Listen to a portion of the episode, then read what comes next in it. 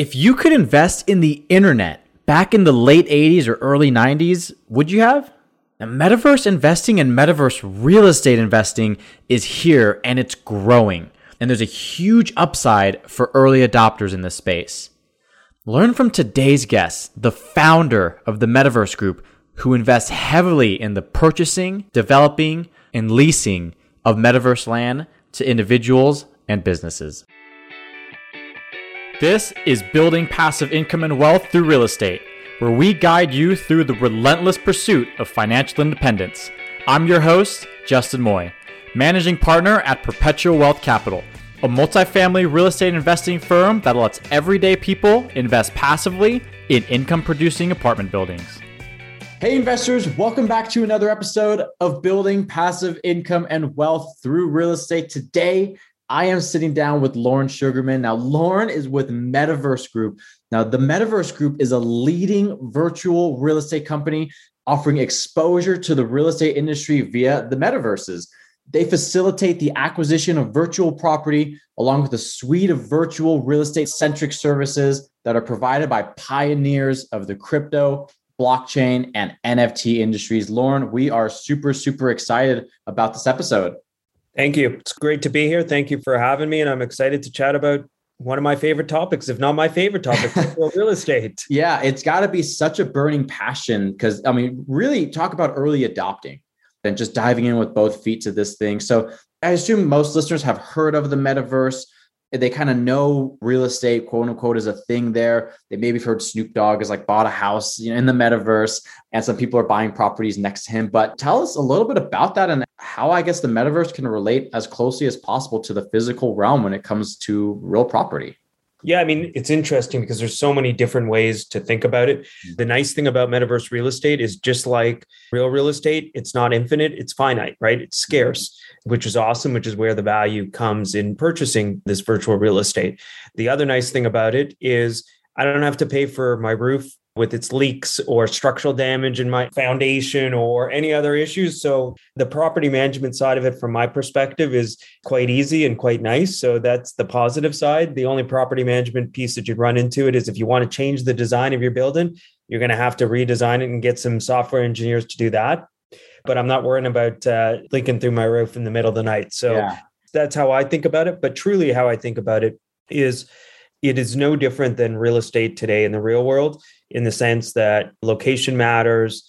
You want to be in the right location. So I just like the real world. I want to be close to the road. I want to be located near a district that's important or a hub that's important or where I'm entering this virtual world. So a lot of the same rules apply that would apply in the real world so that's really crazy because that I think that's one thing that brought a lot of people skepticism when they thought about virtual real estate because the thought is like, well, if it's virtual, you know, can't we just code more and then I'll just expand this land and, and it doesn't matter. It's not scarce at all. But you're saying that that's not true at all. There's a finite amount. Nobody is ever planning on making more in that specific metaverse. You know, I know like Sandbox, I've heard is a big one. I'm sure there's a couple other big ones out there, but they have specific amounts of land. Are they measured in acres or in plots or how do they measure them?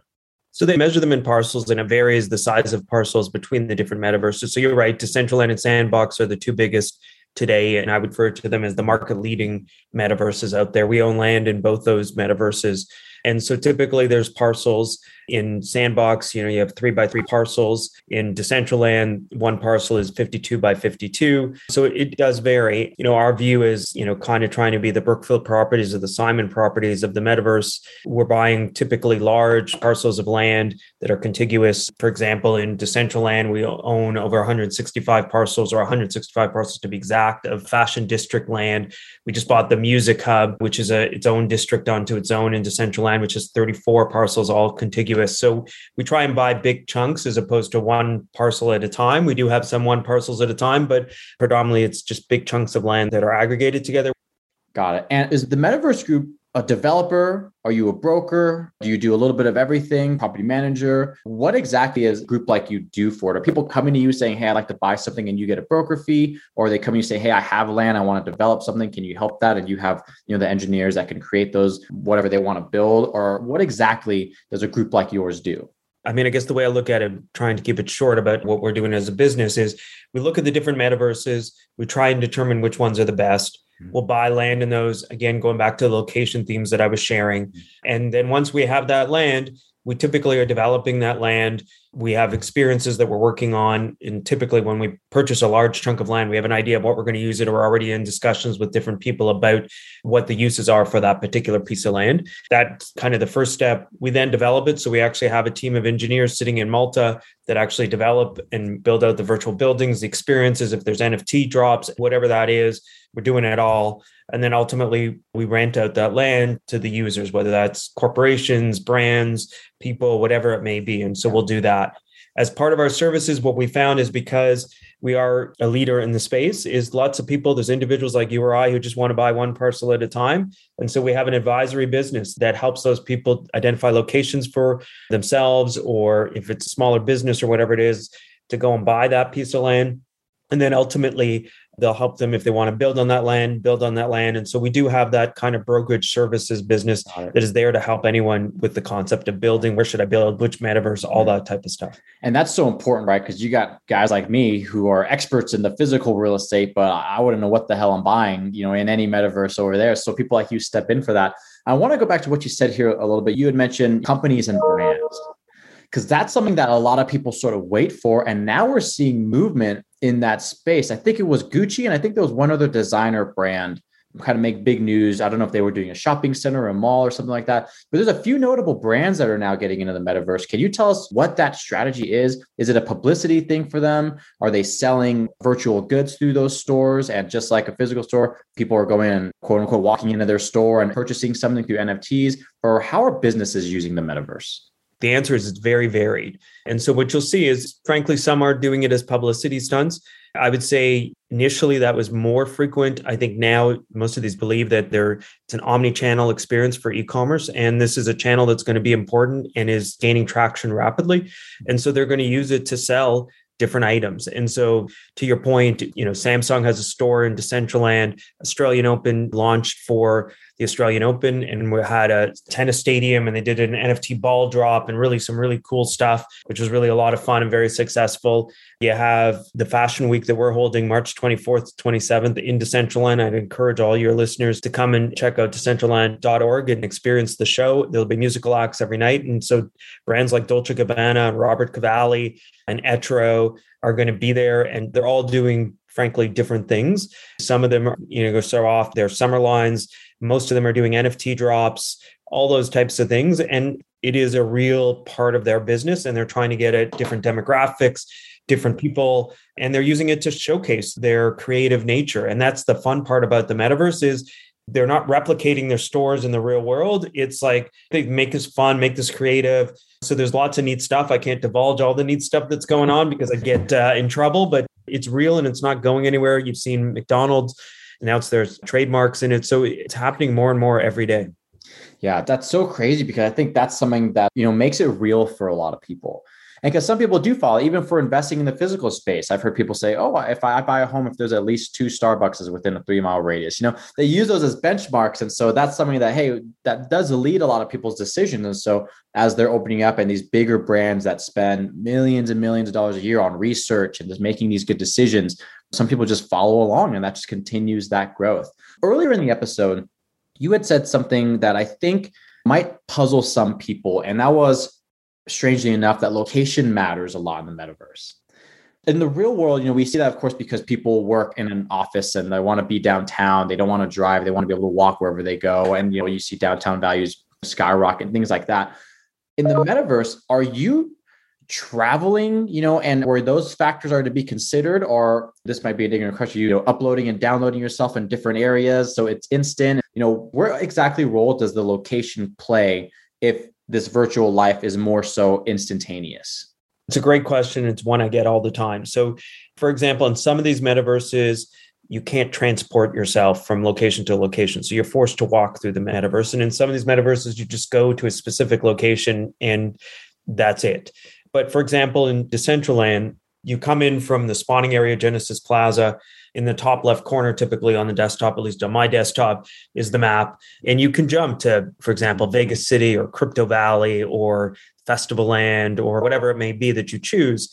And so you're right. There's an element of that where maybe location matters a little less because of those pieces. On the flip side, what we believe is my neighbors are going to matter. And if you're in a, you know, for example, a Dolce Gabbana store in Decentraland and next door is the Chanel store, I'm going to walk around on the road and look at all those different interesting stores and look at what type of wearables they have in their storefronts and all that type of stuff. So my neighbor matters, my location matters. I'm on the street. Am I going to be able to see you as I'm walking along and see your brand hanging up? No different, like I said, than the real world. So to me, I do think location matters. Does it matter a little less? Maybe there's an argument about it. I would use the analogy Samsung opened up a store that wasn't typically in the locations that places are and it was able to draw people to it based on the experience and based on it's a Samsung store. Sure. But I think location will matter and that's a unique experience and it's different because we're in early days. But over time, me as an individual, I'm going to probably want to be living close to the Dolce again and no different than I'm going to want to be close to a Starbucks. And the final pieces on this that I'll leave it to you is like one of the things we're contemplating as the metaverse group is to build out a really neat luxury experience and clubhouse type experience where those people that buy condos in my experience will get unique utility from whoever is in my whatever store is in the bottom of that. So there are different reasons why you'd want to be located in different places. Got it. And so when you talk about like that unique utility, is it thing like wearables or different features that you can have or exactly what kind of things are people benefiting from? Are they, you know, maybe sneak peek to certain NFTs or what does that exactly mean? Like what are they getting? Let's say I want to buy in your high-end location. What kind of perks could that give somebody? I think you kind of hit the nail on the head. It can be everything and anything like you described. It could be I, I'm in that whole location, and so I get to go and walk into XYZ brands special spring collection, and I get a special viewing of that brand that I wouldn't have ever gotten or ever had a chance to get in my life.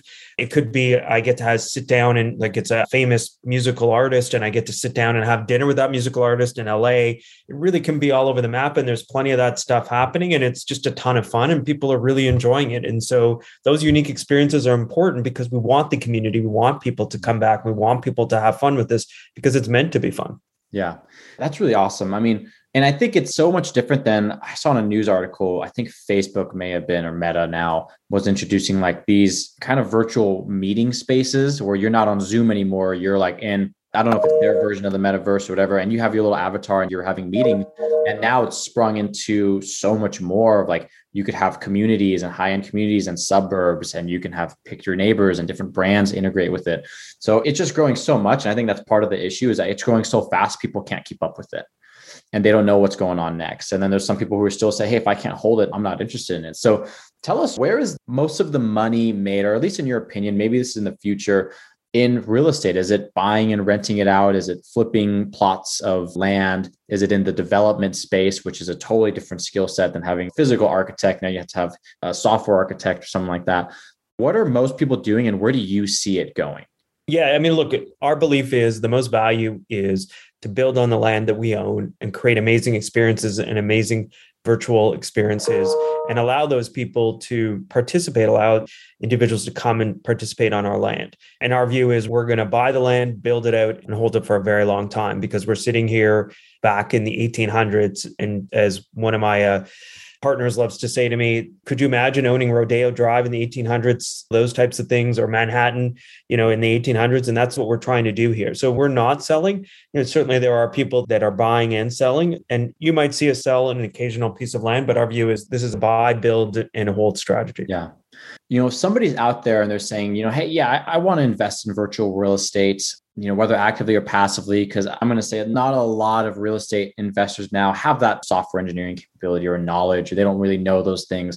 How much money do you need? Like, how much do plots of land go for? Are they millions of dollars, a couple thousand? How much money should somebody have before they are a pretty solid contender to start investing in virtual real estate? And once they have that money set aside, what's the step? Is it a website? What's the step, and how much money should somebody have to be a pretty serious contender, to be a good investor in this space? Yeah, so I think today, uh, baseline, you know, call it buy of one parcel land would be 10 to 15 grand. Mm-hmm. You know, you could go again, very easy, go to the Decentraland marketplace which is on their website. And you can see all the different plots of lands that are available for sale. They're listed there. Pick one off and buy it. And, you know, like I said, call it 10 or 15 grand. And then to develop that parcel of land, again, depending on how much you want to do, what type of experience you want, probably is around 10 grand to develop that parcel of land. And as far as ongoing costs, there really are very limited ongoing costs to having that land. The question is then do you want to change the build at different times? Do you want to do some cool designs? Do you want to have some fun with it? And so that will obviously cost additional money if you choose to do some neat stuff or choose to change it every month or whatever it may be. But that's a starting package, is the way I refer to it. Hmm. Got it. Yeah. I mean, that makes a lot of sense to me. And then it depends on what the goal. I'm sure a lot of these businesses and these big brands have a lot of ongoing costs because maybe every month they're changing the theme or they have holiday themes and things like that because people are driving traffic there. But I really like the thought of it. You know, I've heard some people say the way that kind of the big doubters in the space or, you know, when the internet was being created, you know, 30, 40 years ago, it was the same thing. You see clips of news outlets going, what the hell is this? You know, this is ridiculous. This doesn't exist you're getting scammed into something. And now, you know, that's kind of come full circle. The world, would you have invested in the internet 40 years ago? And everyone goes, of course I would have. And now it's like, okay, well, here we are. Are you ready or not? So I really like the value here and what your group does. Really walks people through that process. So how can people get a hold of you, your company, and what type of people should get in contact? People who are looking to buy land or to develop, or what kind of people do you want to get in uh, touch with? we love talking to people happy to talk to brands to you know people that want to buy real estate people that want to rent real estate we obviously are passionate about what we're doing we have a great team and love hearing from everyone. You know the best way to do it is frankly come to our website reach out through our website or send an email to info at metaversegroup.com that's simple and love to chat with anyone. So it's exciting times and it's fun times. Absolutely. And listeners we're going to put those resources in the show notes. And while you're there if you haven't already and you're still interested in physical real estate Make sure you download our free ebook, The Definitive Guide to Building Generational Wealth and Passive Cash Flow through Multifamily Real Estate. Lorne, thank you so much for coming on the show. This was really, really informative. And I'm sure a lot of people still have questions and they're going to have those for a while. But thanks for sharing your knowledge. And we're excited to have you on maybe another time as well as, well as this continues to develop. My pleasure. Love to come back and really enjoy talking about it and love talking about it all the time. So anytime.